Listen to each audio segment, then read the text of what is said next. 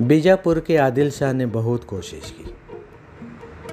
एक के बाद एक अलग तरह तरह से उसने शिवाजी को पकड़ने, उन पे आक्रमण करने, हर चाल चली, परंतु शिवाजी महाराज के आगे उनकी एक न चली।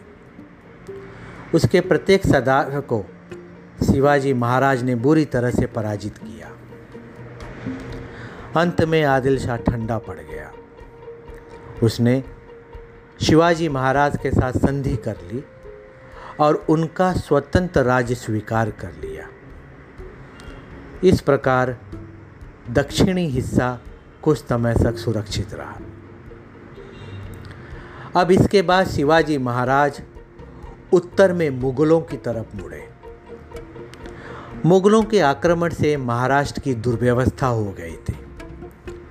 उस वक्त में दिल्ली में मुलक मुगल शासक औरंगज़ेब का शासन था। उसके प्रदेश पर शिवाजी महाराज ने आक्रमण किए। इससे बादशाह औरंगज़ेब क्रोध में आ गया। शिवाजी महाराज पर आक्रमण करने के लिए औरंगज़ेब ने अपने मामा साइस्ता खान को भेजा। साइस्ता खान नीचे दक्खन की तरफ़ आया और आकर उसने पुणे पर आक्रमण कर दिया। शाइस्ता खान के साथ बड़ी सेना थी, जिसमें पचहत्तर हज़ार सैनिक थे। सैकड़ों हाथी, ऊँट और तोपें थी। शाइस्ता खान, शिरवल, शिवापुर और सासवड़ जैसे आदि गाँवों को जीतता हुआ आगे बढ़ रहा था। और उसने पुणे के समीप पुरंदर किले को घेर लिया। वह आगे ही बढ़ा था कि एक बार मराठों ने उसे एक दर्रे में घेर लिया। मराठे बड़े फुर्तीले थे और भीमा प्रदेश के घुड़सवार थे। रोटी, चटनी खाना, शरीर पर कंबल ओढ़ना और हवा की तरफ़ पहाड़ों में भाग दौड़ करने में मराठा बड़े होशियार थे।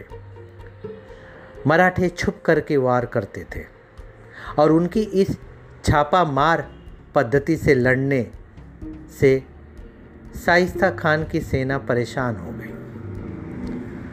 अंततः तंग आकर उन्होंने पुरंदर का घेरा उठा लिया। अब शाइस्ता खान फिर पुणे की ओर चल पड़ा। तो पहले उसने चाकन के किले को कब्जे में कर लिया।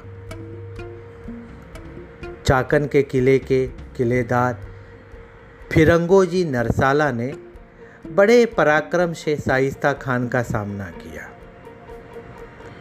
दो महीने तक फिरंगोजी ने किले की सुरक्षा के लिए लड़ते रहे।